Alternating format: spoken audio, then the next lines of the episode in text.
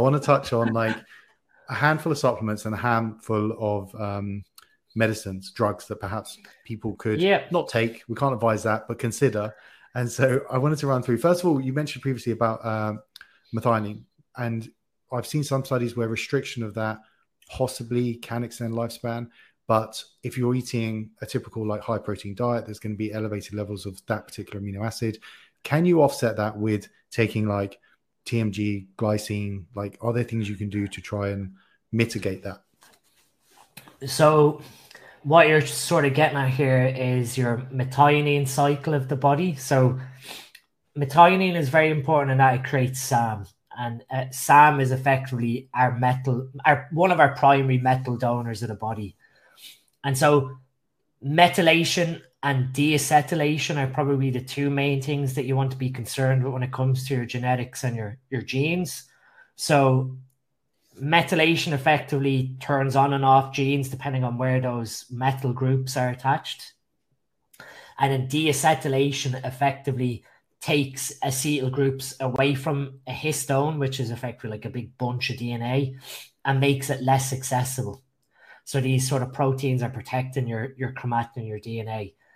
So when you look at the methionine cycle, TMG, trimethylglycine, or betaine as it's also known, is of itself a donor which recycles your homocysteine back to methionine. So one of the things that you can look at in your blood work if you want to see how well your methionine cycle is operating in your body is checking your homocysteine level in your blood work. And that will show you effectively how well are you recycling homocysteine back to methionine and methionine over to SAM and then SAM back to homocysteine. And at different points, there's different substrates that will leave. So the homocysteine can go off and get involved in your glutathione synthesis.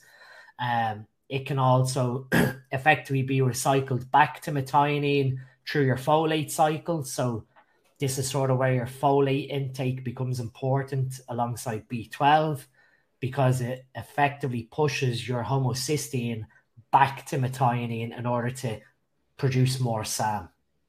Okay. And what we're starting to see is that your SAM level, and I said it at the start of the podcast, your SAM sort of dictates how well mTOR is going to work. So it's one thing that we don't even consider. We all think that leucine, mTOR activation, where really there's quite a lot of things that dictate mTOR activation. So methionine and SAM is one.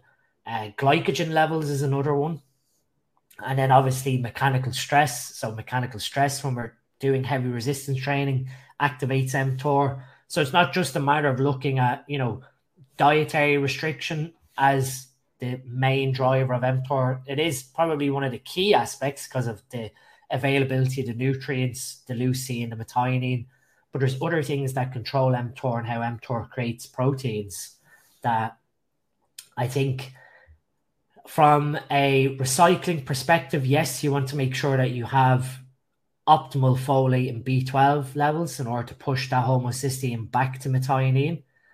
But the overall availability of how methionine enters into the cycle to begin with is from dietary protein ingestion. So again, it goes back to then caloric restriction or time-restricted feeding to reduce that methionine impact as opposed to speeding up. Like TMG or betaine is more so to help push homocysteine back to methionine. Now, that is an important aspect towards longevity because homocysteine has quite a lot of negative impacts to our body, in that it can make our endothelial cells more permeable or dysfunctional, and it can reduce rates of nitric oxide within our body. So homocysteine would be a marker towards cardiovascular disease, and so we do want to ensure that the levels of homocysteine are kept. I think in blood work you want it to be less than, I think it's micrograms per liter, but the value would be somewhere between 8 to 10 on your blood work would be the ideal range for homocysteine because we do see it correlate with cardiovascular disease. So betaine, TMG, vitamin B12, so like methylcobalamin, and tetrahydrofolate as your folate source. Those would be very important for pushing that homocysteine back to methionine to reduce, obviously, the impact that homocysteine is going to have on disease progression. Awesome. The one other thing you keep mentioning as well is senescent cells. And so in my trying to go down the rabbit hole of senescent cells and the problems that they could possibly cause, a couple of different supplements caught my eye. So one being quercetin, the other one being fisetin. The bioavailability of both seems to be low. So I was looking at liposomal delivery systems. How effective are they in clearing out senescent cells? And if they are effective, how often would you want to do that? Is there any benefit to actually having some senescent cells in your body? No, I don't think we... So the thing with senescent cells is that they don't apoptose, so they don't kill themselves, so they don't reach a point where they serve any purpose to your body. And if anything, what they effectively do is they secrete these signaling molecules, like I said, that affect all cells around them. So it's basically an anti-apoptotic pathway, what these senescent cells do. Right. And so like the example with gray hairs, I always laughed, like I got one gray hair in my beard and then all of a sudden I had a patch of gray hairs, and then even on the side of my head I've got a patch of gray hairs where it's like one starts and then that senescent cell starts affecting all the ones around it. And that's sort of, you know, where people are on about reversing gray hairs. Reversing gray hairs either comes from getting the body to recognize those senescent cells that aren't making melanin anymore and removing them, or it's a copper deficiency, or you have elevated hydrogen peroxide free radicals, and that's effectively bleaching that melanin cell. So when it comes to senescence, we effectively have two ways. Either the cell has reached its Hayflick limit, so it can't divide anymore. So I guess we haven't even talked about like your telomeres, which are sort of the protective caps at the end of your DNA. I did talk about the telomere effect book, but effectively the Nobel Prize was won, I think it was in mid-2000s, where they discovered that our DNA is effectively protected. Our chromosomes that contain our genes and our DNA are effectively capped with these two very protective, I guess, protein, you could call them protein peptides, peptide chain. And every time that chromosome is accessed, and we have DNA accessed and our genes accessed, the telomeres, the peptides effectively shorten, so we have small amounts of the peptides eaten away at the protective caps, and then we get to a point where the telomere has completely shortened, so that cap effectively is fully reduced, and you're left with basically a DNA strand. So now the body, seeing that this chromosome is no longer protected, and it signals off to the body that this cell can no longer effectively divide properly because the genetics inside are a compromise. So effectively it halts I guess, cellular replication. So the cell becomes senescent and the body just doesn't deal with it and lets it live. Or you have effectively the telomere is... I guess, acutely shortened from chronic stress. So again, the environment, reactive oxygen species, and effectively that cell has become senescent in a very shorter amount of time compared to natural aging. But again, it's still the same pathway that senescent cell now is dysfunctional to the body. So once a cell is senescent, it's useless. So whether that is from replicative aging or whether it's from environmental insults, it basically, once senescent cell forms, like I said, it affects the ones around it. And then over time, if a bunch of cells become senescent, especially within an organ, you're now disrupting the function of that organ. So again, if you get senescent cells in your liver and the cells, the hepatocytes around that senescent cell, start again propagating, you're going to end up with patches of your liver that are completely dysfunctional. So again, you end up with potential issues towards your cholesterol, towards your bile acid synthesis, your digestion, and all these things. So it sort of snowballs. And effectively what you want your body to do is recognize there's a senescent cell, either tell it to kill itself through the activation of certain genes that are within the senescent cell. So those would be your apoptotic genes. So you want the cell to understand, okay, it's time for me to leave the body. Or you want your sort of natural killer cells of your immune system, which can seek out dysfunctional cells, which are effectively what protect us from cancer and tumorigenesis, that as soon as a cell becomes dysfunctional or is sort of out of blueprint to the rest of the body, that these non-killer cells, basically natural killer cells, kill off and non-viable cells to the body. But if we can effectively then tell the body that this senescent cell serves no function, then yes, we effectively want to remove those cells from the body. So with the use of these supplements like fisetin, quercetin, resveratrol, they're really all going back to, again, that polyphenol class. Mm. And so polyphenols serve humans to a huge purpose as being, first and foremost, antioxidants and free radical scavengers. So again, the sort of buzzword of oxidative stress comes in, and that oxidative stress is basically the process whereby you have an accumulation of reactive species in higher amounts over what your body's naturally capable of producing to sequester or remove those reactive oxygen species. So these free radicals mainly would be hydrogen peroxide, superoxide, or nitric oxide. So they're all, again, reactive oxygen species. So they have an oxygen anion with a negative charge that's looking for electrons to balance itself, to effectively donate these electrons away.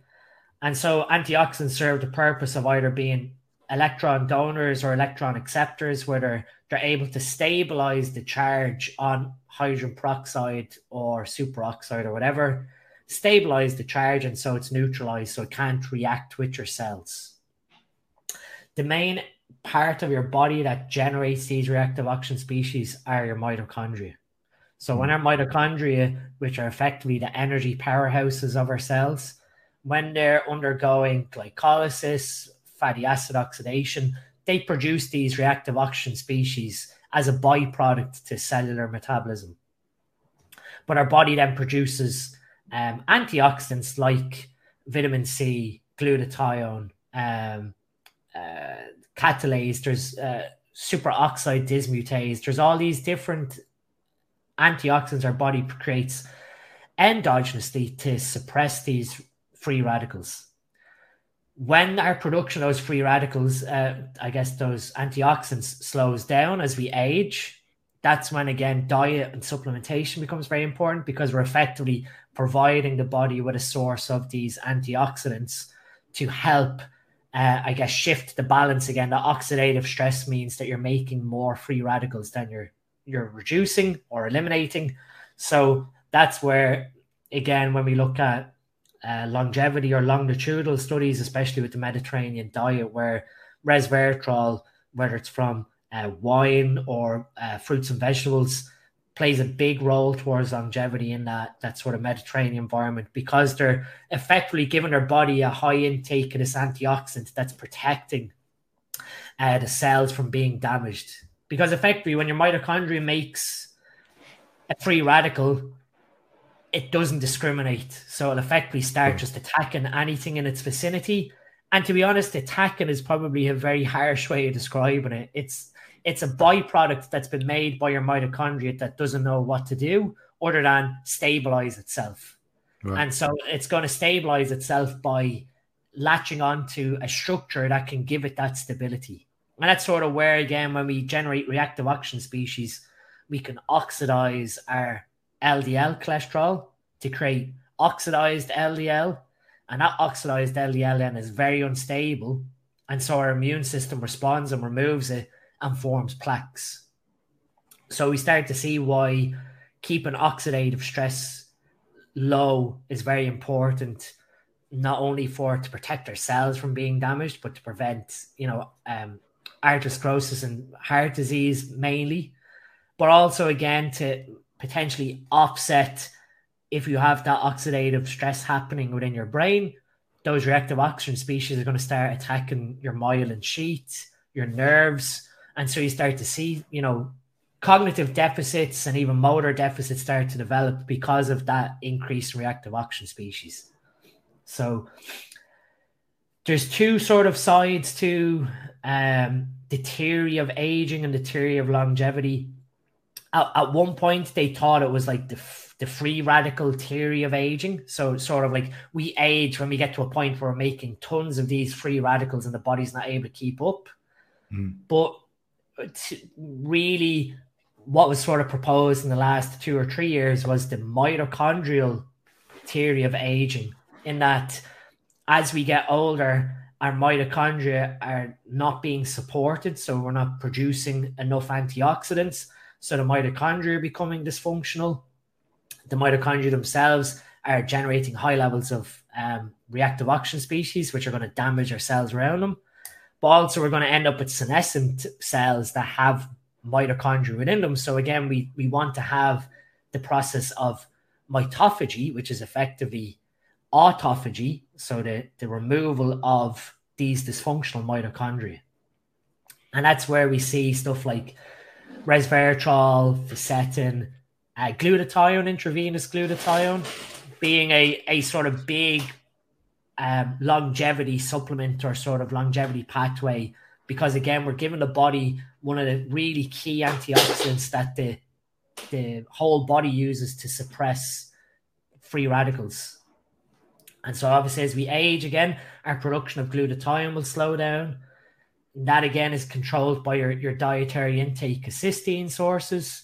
So again, it comes back to your sort of management of your dietary intake, supporting your antioxidant system in the body. And, you know, there's so many layers to this that if you did if you done caloric restriction, okay, yes, you're slowing everything down, but then you're not ingesting any of these sort of antioxidants that would be coming in through the diet. So then does that bring in a layer of, if you're doing caloric restriction, should you be taking these supplements during this sort of extended fasting period so that you're providing these antioxidants to combat what the body's doing?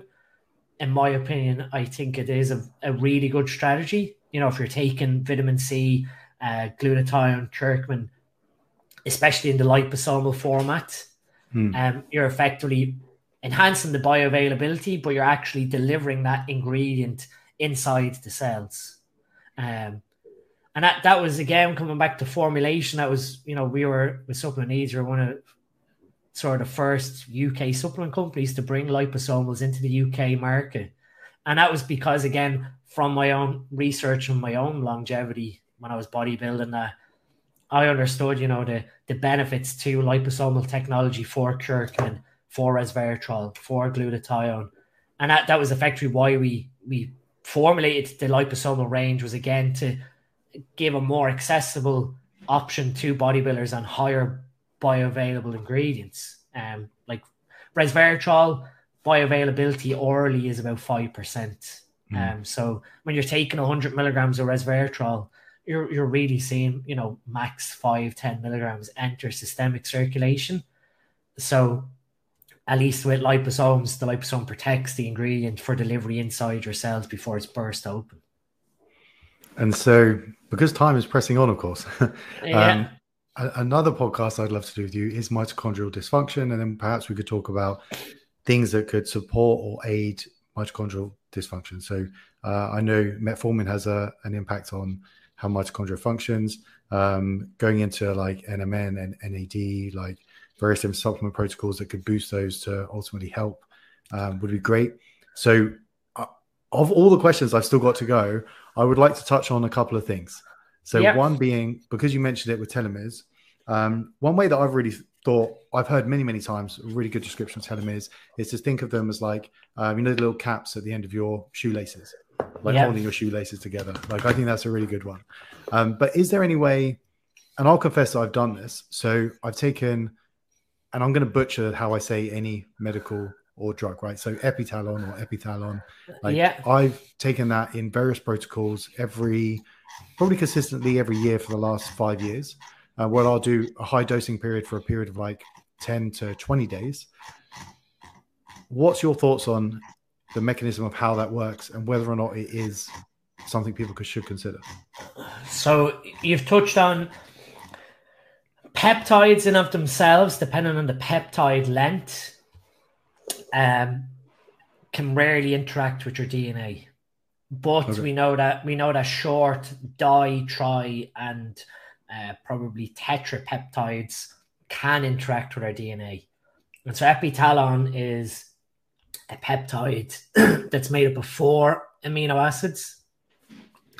And it's effectively able to regulate the function of how our brain works. So how the pineal gland, and more so how our, what we'd call mesenchymal stem cells. So these are sort of stem cells that are within your skeleton, or within, I guess, the liver, neurons, etc. Epitalon's able to upregulate how basically that the telomeres are being protected from the body. So it's effectively increasing the amount of the enzyme telomerase. So like we sort of discussed, your telomeres are that sort of, the way you said it, it's like your shoelace. If you draw your shoelace out in a straight line, you have 2 sort of protective caps to stop the shoelace from fraying.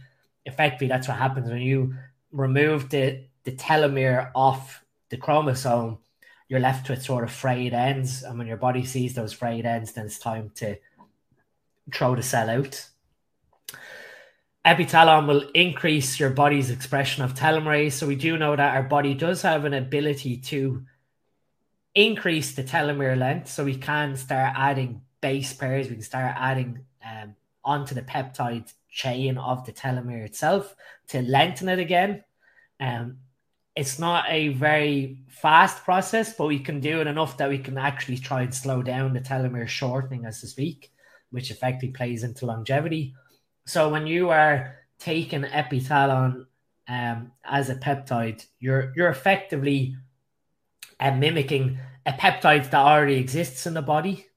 And that's sort of what I was trying to say at the start.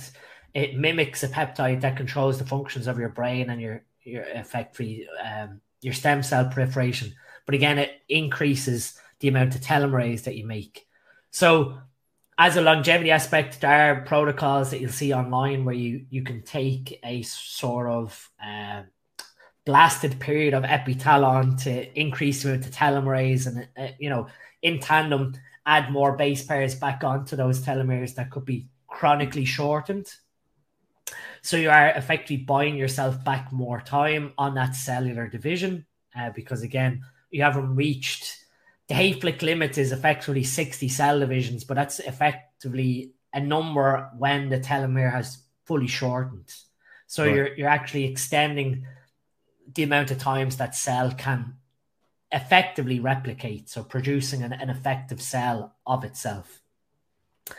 So I guess, even in terms of like a longevity aspect, if you could forever increase the Hayflick limit of your functioning cells, you are thereby offsetting the risk of aging, so that that particular organ will never fail because it's continuously generating new cells. And again, that's sort of where, not even with stem cells, but I guess oncogenic cells, if you're able to take the mechanistic approach of how a cancer cell divides and being able to apply that to your normal, naturally functioning cells, you effectively have a cell that's able to replicate indefinitely.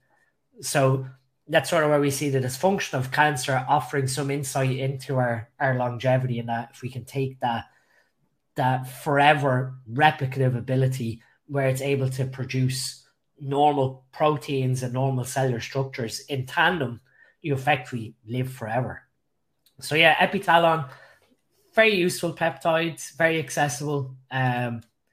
Obviously, in terms of risks, introducing an exogenous peptide that is interacting directly with your DNA. Now, whether or not that can have a negative consequence, I'm completely unsure or unfamiliar, so I can't really comment there. But it does have, you do see a lot of your popular sort of biohacking influencers speak openly about epitalon as being a longevity biohack that they implement, you know, at least once a year. I try, and so when I've done it in the past as well, and just through, I know they're working completely different pathways and mechanisms of action, but at times of doing it, I will take growth hormone at the same time. And my logic there being that hopefully that's creating some further enhancement of telomerase's ability to repair the telomeres. That's my... Yeah, I don't know the exact mechanism of epitalons. Epitalon's basically mimicking epitalamin, which is what your body makes normally. But as you can imagine, our body's ability to stop our telomeres from chronically shortening is sort of an inevitable process where we're all going to end up at that point. Sure. Again, it can fall into our body's... I guess we run into an issue where our body's not making as much epitalamin as the body's actually requiring. And so again, the cells that are producing epitalamin are slowly becoming dysfunctional of themselves as we age.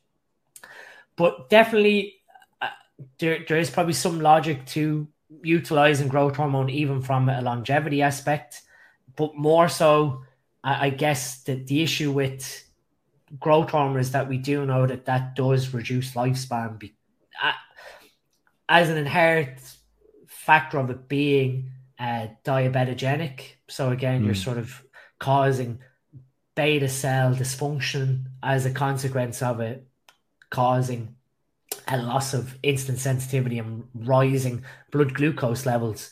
So it sort of comes back to that is IGF-1 probably the more preferred method of doing what growth hormone does without having the negative consequences that growth hormone has in terms of your insulin sensitivity, because we do know that IGF-1, when we reduce IGF-1 levels in the body, we don't see an increase in lifespan. So we know that the negative correlation is directly to growth hormone of itself as opposed to IGF-1.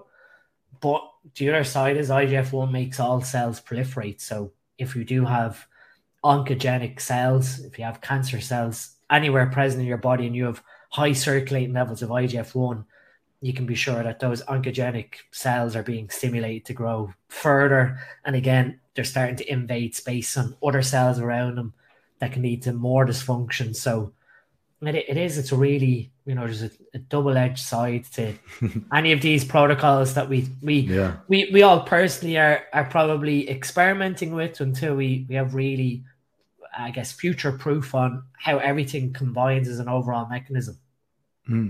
With if you're taking growth hormone as that being one of the causes, then could you offset that by like metformin, berberine, pioglitazone, Yeah, you potentially with metformin, you do see an offset. So obviously growth hormone, very lipolytic, liberates fatty acids, lipolyzes cells. So again, opens fatty acids out of adipose cells.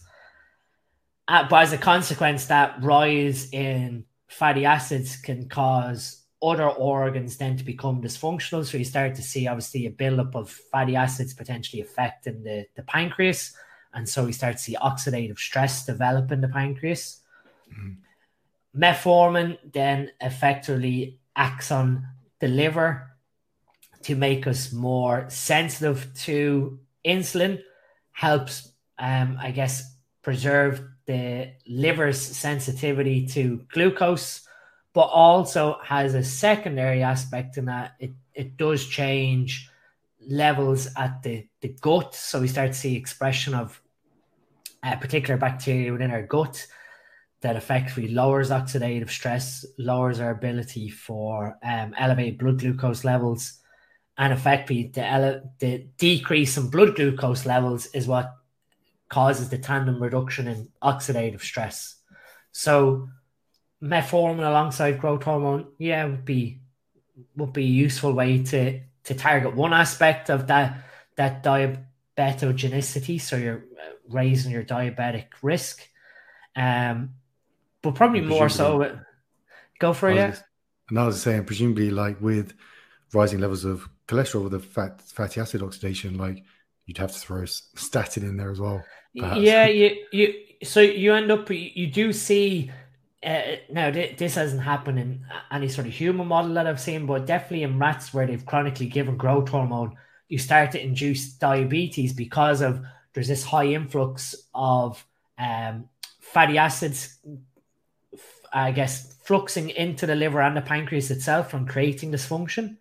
And so, you know, you start to see, again, like what we talked about earlier, with even with the liver, if your then gallbladder is not producing enough bile, or you're not effectively helping that bile flow through the bile ducts, causing cholestasis, you're affecting the liver then.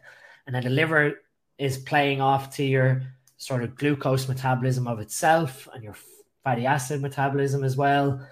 And so there's just a knock-on effect that even with like growth hormone as a longevity tool, there are risks to it, that it's probably more so one of these interventions that you'd do on a periodic basis. So it wouldn't be something that you'd want to be taking like chronically elevated every single day. Sure. And that's probably more so where my opinion with even growth hormone use from a longevity perspective, even mirrored to bodybuilding and a muscle building discussion, would be to use it on potentially training days only, and using it before bed. So you're effectively mimicking or I guess aiding your body's own endogenous production of growth hormone during deep sleep. And then because growth hormone takes about 4 hours to peak following an injection, you're getting that secondary peak of growth hormone in the later half of your sleep period. And then the sort of exogenous injection level is back to your sort of normal baseline after 12 hours. So that sort of sleep period, you've got your deep sleep, circadian production of growth hormone from the pineal gland, and then you've got effectively the injection starting to peak 4 hours into sleep. So you've got sort of two peaks that you're riding on, and using it on training days, you're effectively helping the body to recover during that sleep period following training, when you want IGF-1 picking up while the body's trying to repair itself during sleep. And then you're not using it to the extent that you're going to cause chronically elevated blood glucose levels from taking it every single day. And you're not upsetting your body's own, somatostatin cycles, so that you're not suppressing your body's ability to produce growth hormone during the day in response to meals, or in response to training, or in response to elevations in insulin. But you are selectively helping raise that level during sleep for your overall recovery, which of itself plays into muscle building and longevity.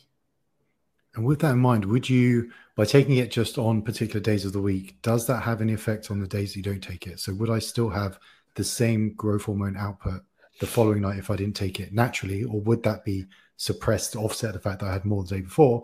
And presumably we're talking about not super physiological levels. We're talking about like a replacement, like 1 IU or something like that.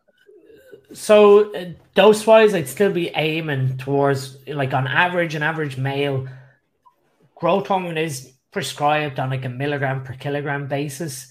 But okay, if we take that approach, on average, 70 to 80 kilo male makes about 3 to 4 IUs of growth hormone per night. So if if we err on the side of caution, 3 IUs being sort of the lowest, if we implement 3 IUs before bed in sort of a replacement dose perspective, you're not interfering to the same extent as if you were doing, 1 IU multiple times per day, or 2 IUs multiple times per day.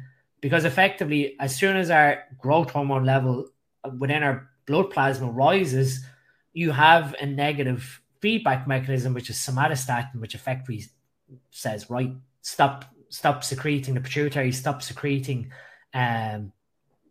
growth hormone. Right.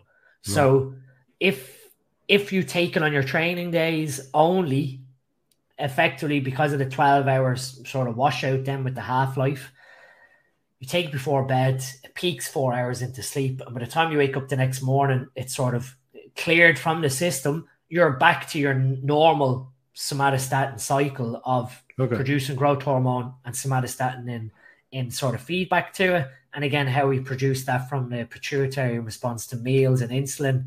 So you're not really going to have a huge effect on the, say you took growth hormone on a training day on a Monday and then Tuesday was a rest day, so that night you didn't take it. You're not sort of feeding on to Tuesday night. You should be back to your normal circadian production from your own pituitary gland. And you're sort of, this is where the multiple dosing of growth hormone, even sort of protocols where people are using, you know, I use a growth hormone every, 6 hours up to bedtime, is really having a detrimental effect on their own natural production. Now, they probably understand this, and then they're accepting that their own natural production of growth hormone is going to be blunted.